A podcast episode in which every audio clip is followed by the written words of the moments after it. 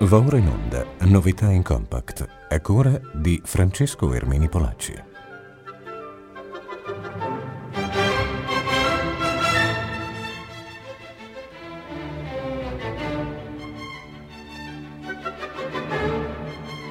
Un saluto cari ascoltatrici, cari ascoltatori di Rete Toscana Classica, eccoci qui alle nostre novità in compact.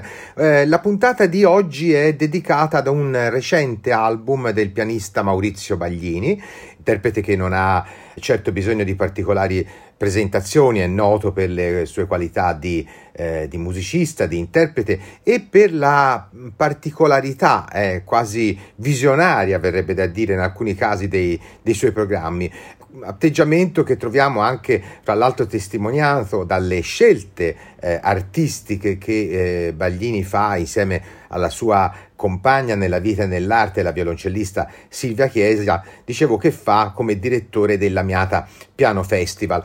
E certo è insolito il programma che ascoltiamo in questo CD dell'etichetta Decca che si intitola alla maniera anglofona Nature and Life, natura e vita, dove i temi della natura e della vita, intesa appunto come, come esistenza, eh, anche nelle sue eh, diciamo caratteristiche eh, sociali, dicevo questi temi mh, mm, che vengono richiamati dal titolo tracciano una rete di, eh, di legami, di connessioni fra i brani che sono presentati nel, nel CD attraverso in particolar modo la musica di Franz Liszt e di Ludwig van Beethoven. Eh, il cuore del programma è la trascrizione per pianoforte solo ad opera di Franz Liszt della Sinfonia numero 6, la pastorale appunto di Beethoven, brano che rimanda a, ad altri due brevi pagine che troviamo sempre in questo CD della, Decca, brani eh, di Franz Liszt, stavolta si tratta dell'Allegro pastorale che terzo, la terza pagina tratta dalle, eh, dal secondo volume delle Impressions d'un, d'un Voyageur e poi la pastorale vivace, anche qui un terzo brano, degli anni de pèlerinage, eh, il primo anno appunto la Svizzera.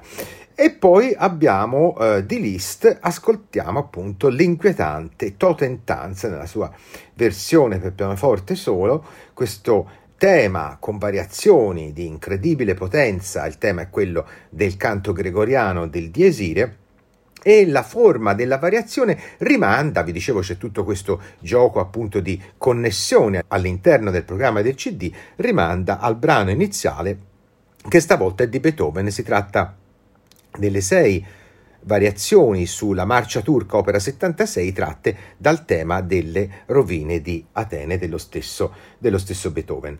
Va detto che questa registrazione che noi presentiamo in CD è, è proposta anche in una interessante versione digitale che include i commenti dello stesso Maurizio Baglini a ciascuna traccia musicale, quindi è un modo diverso, lo spirito è quello potremmo dire del podcast trasferito appunto direttamente a commento della, della registrazione e, dunque scegliendo questa versione digitale si potrà ascoltare dalla viva voce dell'interprete eh, la spiegazione di questi brani, è un modo sicuramente nuovo e interessante di fare eh, divulgazione e vediamo se avrà un suo seguito per offrire un nuovo, una nuova maniera per avvicinare appunto eh, per farci avvicinare alla musica. Eh, vi anticipo eh, già da ora che la viva voce di Maurizio Ballini la potremo ascoltare eh, anche noi fra poco perché eh, il maestro sarà ospite dei microfoni di Rete Toscana Classica proprio per parlarci di questo nuovo CD eh, che lo ha per protagonista. Eh, intanto direi di iniziare però con un ascolto e inizierei proprio dal primo brano del, del CD Nature and Life.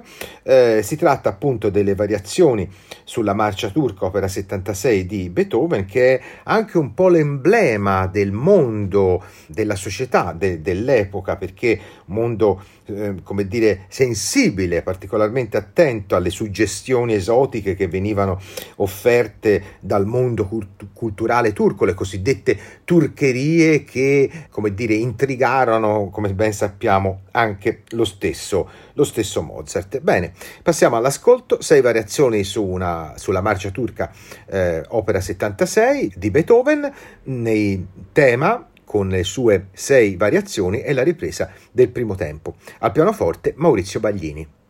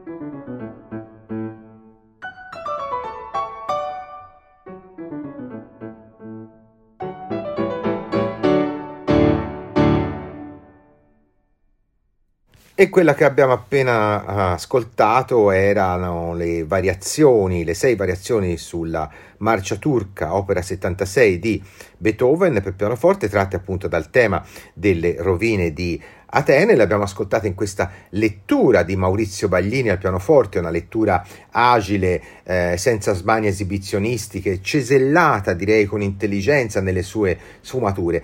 È una chiave di lettura che ritroviamo un po' in tutto questo, in questo CD, che ci mostra anche un Baglini diverso rispetto a qualche anno fa, un Baglini più attento a cogliere anche i significati eh, dei dettagli all'interno di una visione che si presenta sempre molto, eh, molto fluida e anche molto, molto chiara.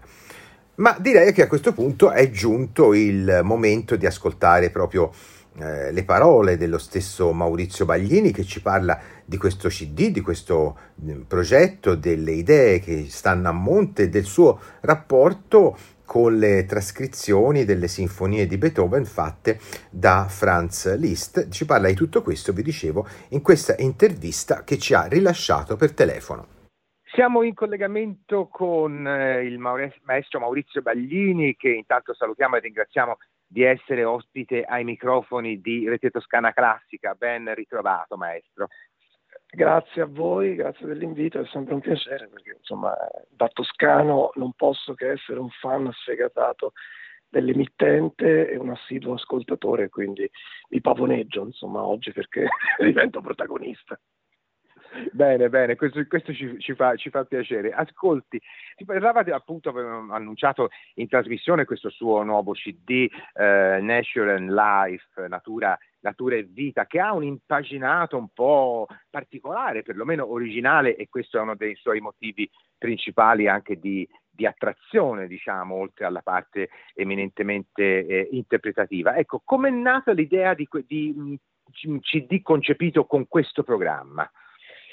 Doveva essere poi nella mia testa il Dererum Matura di Lucrezio, insomma anche nell'intenzione del produttore, poi sappiamo bene che le leggi del mercato, soprattutto da quando esiste la piattaforma no, del digitale, eccetera, opta sempre per gli inglesismi e, e quindi ben venga anche Natural Life, ma ci tengo a precisarlo perché alla fine non cambia la contenutistica. Come nasce? Beh, da um, una matrice che è il punto di partenza, ovvero la celeberrima pastorale, la sinfonia di Beethoven, uh, opera 68, che ha trascritto Liszt per pianoforte solo. Io la volevo incidere perché eh, l'avevo messa in repertorio, ci tenevo tantissimo e da lì poi è nato tutto però un excursus su come rendere credibile una tematica. Io credo che oggi la discografia se di tale si possa parlare, o comunque la certificazione del percorso di un interprete debba adeguarsi ai tempi che cambiano, per cui non si va più nella direzione del monografico o del disco a tema,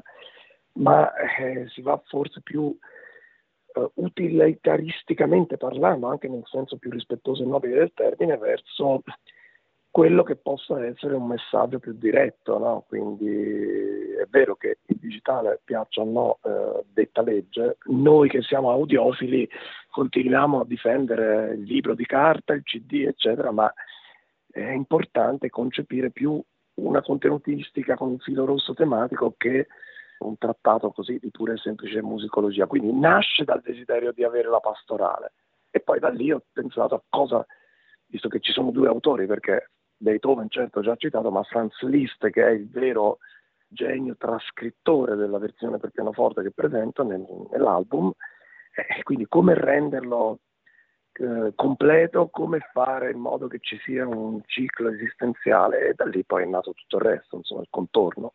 Certo, infatti in effetti appunto gli autori alla fine sono, sono due, no? Beethoven da una parte e Liszt dall'altra. Il cuore, diceva anche lei, di questo programma è proprio la, la pastorale, che come ricordava all'inizio della trasmissione rappresenta diciamo, la tappa di un percorso che lei ha avviato diversi anni fa sempre con la casa discografica Decca, incidendo no, la trascrizione della nona di Beethoven, sempre nella versione appunto di Liszt.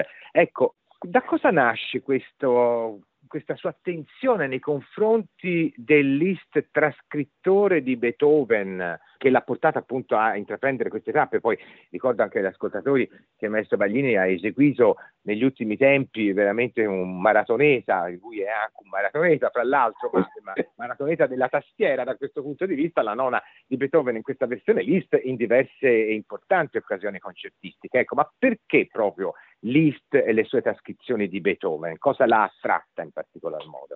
In primo luogo rispondo da musicista, ovvero eh, avendo 10 dita, una tastiera, 88 tasti, un pianista, non essendo io direttore d'orchestra, non volendo esserlo, insomma. Detto questo, ecco, non avendo l'orchestra, beh, non si può non amare Beethoven, no? quindi qual è l'unico modo? Suonarsela al pianoforte.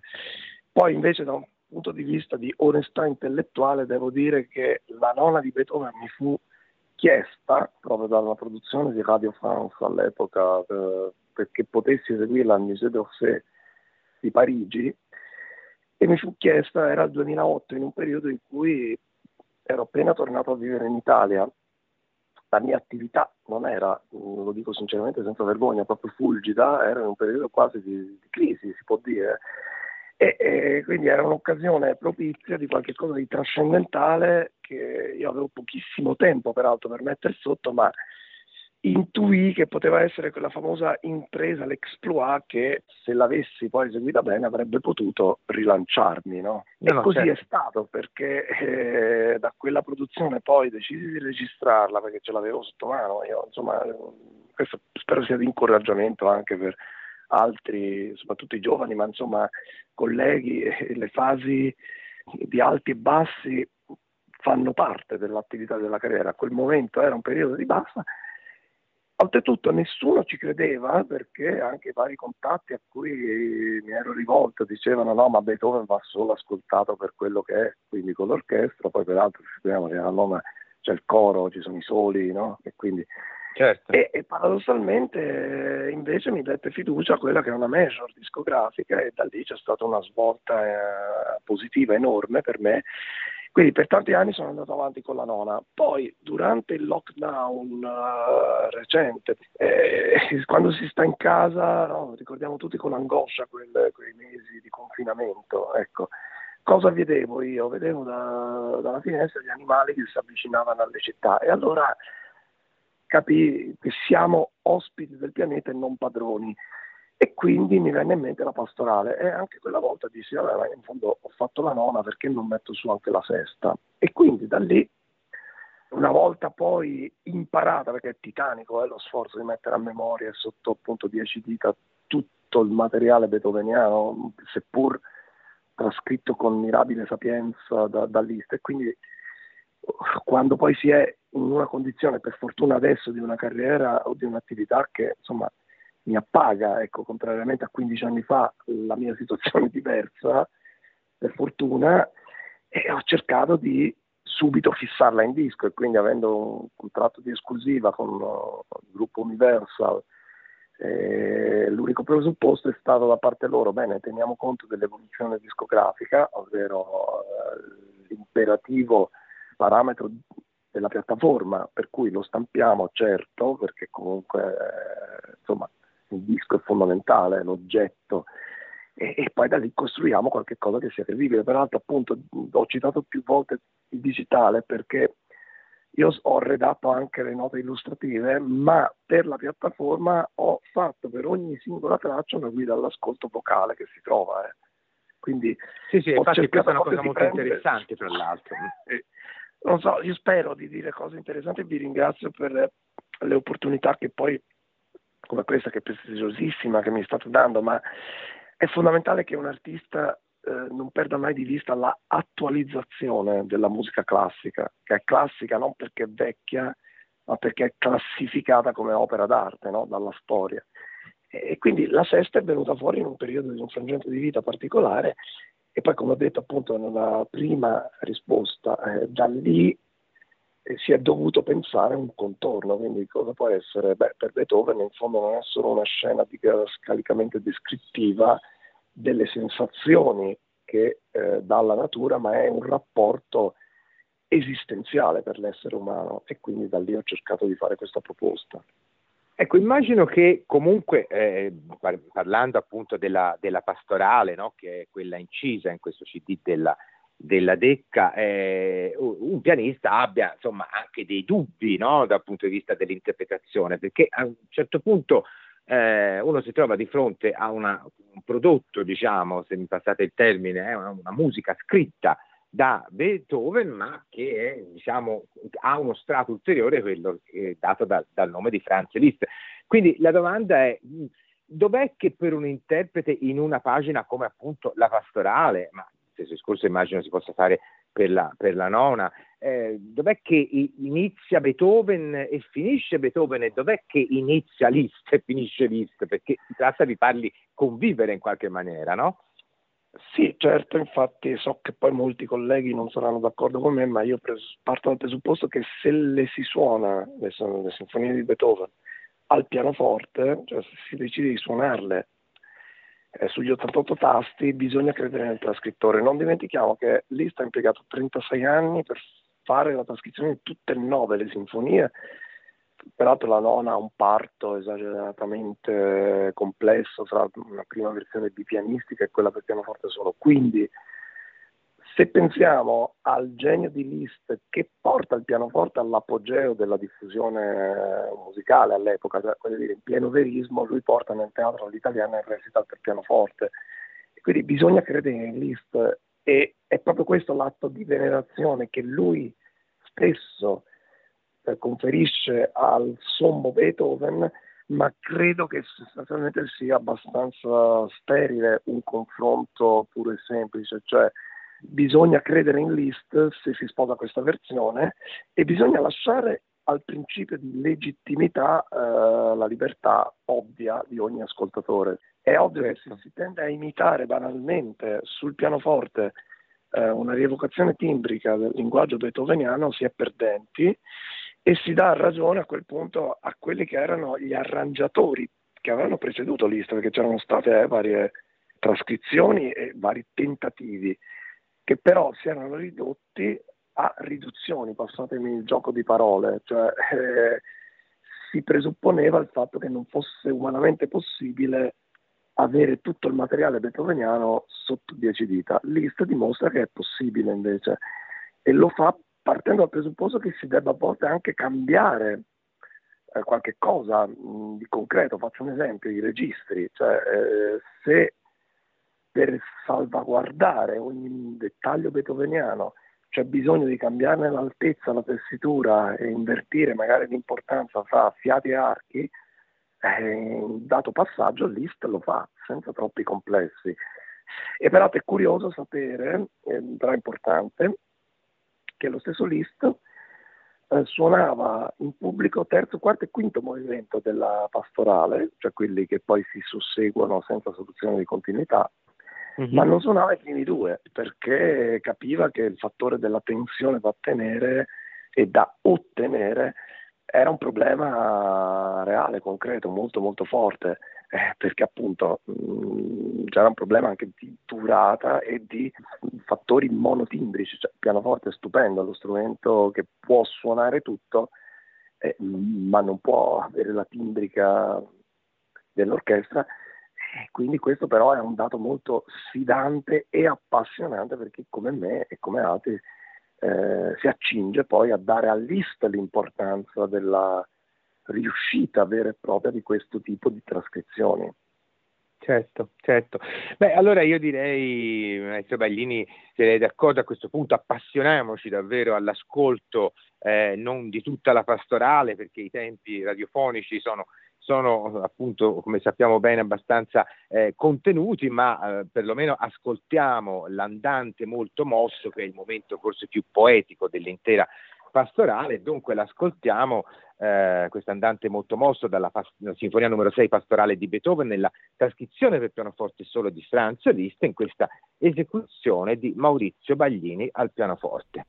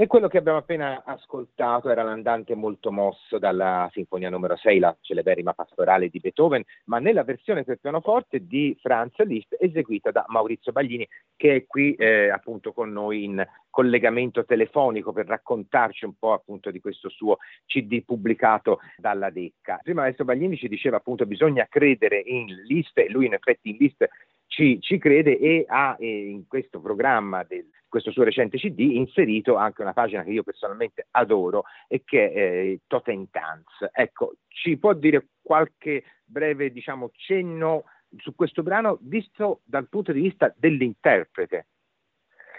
Allora, intanto una battuta, ma io purtroppo sono pisano, vituperio delle genti, detto poi ad un emittente che ha sede a Firenze, suona come una provocazione o una bestemmia forse, però Liszt obiettivamente si ispira al, all'affresco di un fiorentino, comunque che è buon amico Buffalmacco, affresco che eh, si può ammirare nel camposanto monumentale di Pisa, appunto. No? Quindi e c'è questo mito, eh, perché di mito si tratta, del trionfo della morte ed è un pezzo anche in questo caso erede del successo macroscopico e planetario per quello che era il mondo dell'epoca di Liszt pianista, perché il Tottenham nasce, ci sono varie versioni per carità, ma come concerto, parafrasi sul Diesire, quindi siamo con Tommaso Accelano, la sequenza celeberrima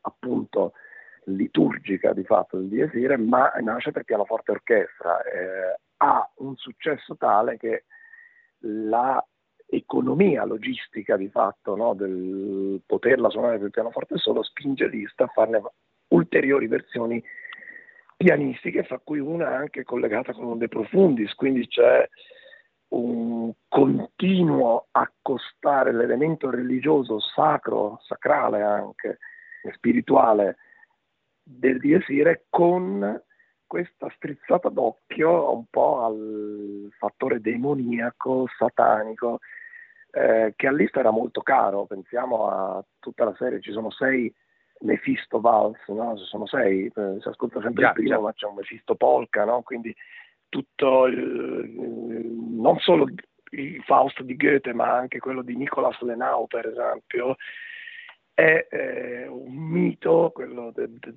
del Faust, cioè di vendere l'anima al diavolo che a Liszt eh, piace molto, ne era molto affascinato e un po' tutta la sua esistenza si è suddivisa in questa doppia personalità quasi da Dr. Jekyll e Mr. Hyde, quindi da una parte uomo che ha preso anche i voti minori, quindi abate, e dall'altra comunque uomo che parteggia anche in un certo senso per la tentazione di Lucifero. E in questo pezzo questa tentazione sfocia in un contrasto continuo perché è un tema con variazioni, certo, sul tema del DSIRE, ma sostanzialmente poi c'è una sorta di chiusura tragica in cui sembra che Liszt quasi rievochi eh, la scena del Don Giovanni che si priva poi del finale giocoso, no? cioè quella in cui comunque Don Giovanni certo. viene inghiottito no? dal, dal, diavolo perché la punizione è divina, ma di fatto insomma se, se pecchi vai all'inferno. E questo... Infatti lui sprofonda negli inferi appunto a questo ecco, punto di vista. No? Esatto, e, e all'Ist questo piace molto, quindi anche in questo caso credo che il Tottenham possa essere affrontato in mille modi. Io cerco sempre di sposare il lato più ehm, non voglio dire intellettuale, ma più poliedrico di quest'uomo. Franz Liszt, che non dimentichiamo, è stato uno degli uomini più colti e polivalenti della storia della musica, o forse della storia della cultura in senso lato, e che oltretutto mh, ha fatto tantissimo per molti altri musicisti a livello di divulgazione, di, di opera, proprio di condivisione di quello che era il suo proprio successo. Eh, ne ha dato molto agli altri e eh, in questo totem eh, prende come punto primario mh, di, di, creazione di cellula creativa ciò che poteva essere il successo del, di, di, un concetto che lo aveva assillato, ovvero vendere l'anima al diavolo. No? Ecco, lo si diceva di Paganini quando il giovane lista aveva ascoltato Paganini a violino e cambiò il proprio atteggiamento nei confronti del virtuosismo e volle avere un dualismo quasi, cioè della serie è più difficile Paganini al violino o quello che scrivo io al pianoforte. E da lì in poi è sempre rimasto molto affascinato no? da questo concetto dell'aldilà visto da molti punti di vista, perché poi il lista delle armonie poetiche e religiose è diverso, ma è comunque un uomo che ha sempre molto presente sia il potere carismatico e filosofico della fede, sia una certa laicità che tutto sommato spaventa no? ancora oggi e, e, affascina al tempo stesso. E quindi anziché pensare soltanto all'episodio più titanico del Totentanz, io sono partito dal punto culminante in cui invece la morte che trionfa, perché è la danza no, della morte, proprio letteralmente, e, e, sono voluto partire dall'elemento in modo maggiore, quindi qualcosa di più trionfale, cioè il trionfo della morte, eh, non tanto come estetica interpretazione dell'affresco di Buffalbacco,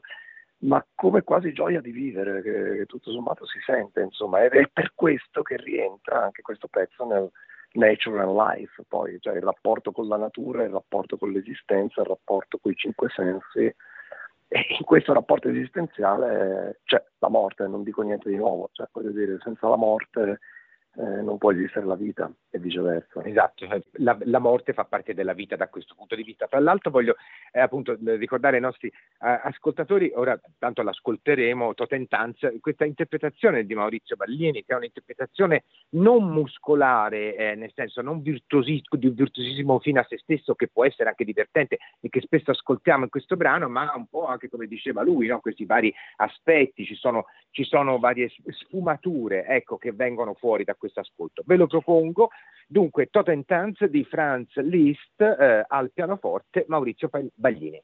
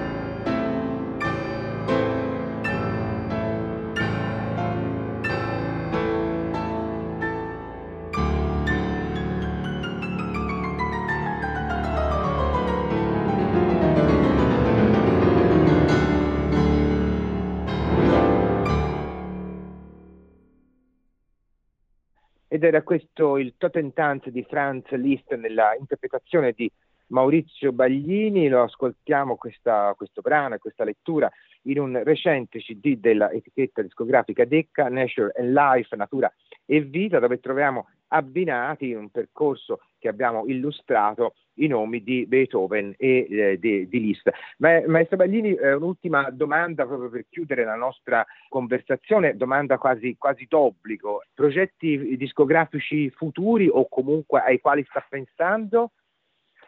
Io posso già dirlo eh, solo per voi, per affetto di eh, logica di appartenenza anche della toscanità, anche se poi siamo ascoltati ormai ovunque, eh, quindi questo ci tengo a sottolinearlo, perché ecco, questo è uno dei vantaggi del, dell'etere, no? se si può dire. Esatto, esatto. No, siamo ascoltati davvero però, dappertutto. Sì. Esatto.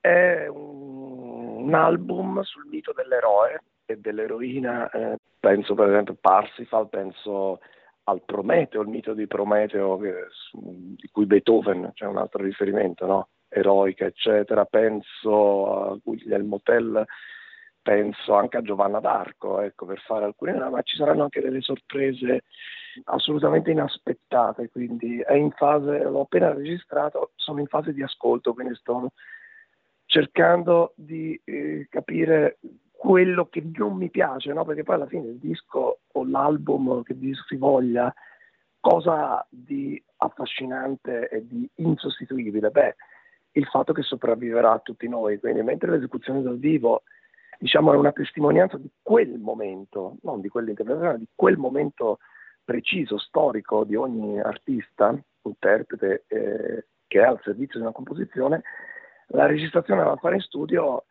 certifica qualche cosa che poi si lascia certo, ai posteri e come esatto e quindi il lavoro è quello di un regista no? è come un regista che deve fare un film e quindi sono proprio in questo momento nella fascinazione di tutto ciò che avrei voluto fare meglio, diversamente o altro, insomma, quindi, e che poi spero invece sfoci in qualche cosa che mi possa appagare, perché io comunque credo molto nella discografia e lo dimostrano più di 40 album che, che, che ho fatto, quindi mh, mm, che, perché credo nella discografia? Perché credo nella memoria, fondamentalmente.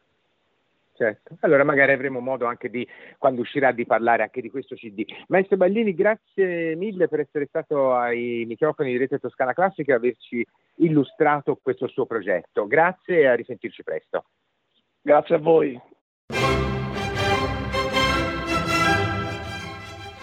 Abbiamo trasmesso Novità in Compact a cura di Francesco Ermini Polacci.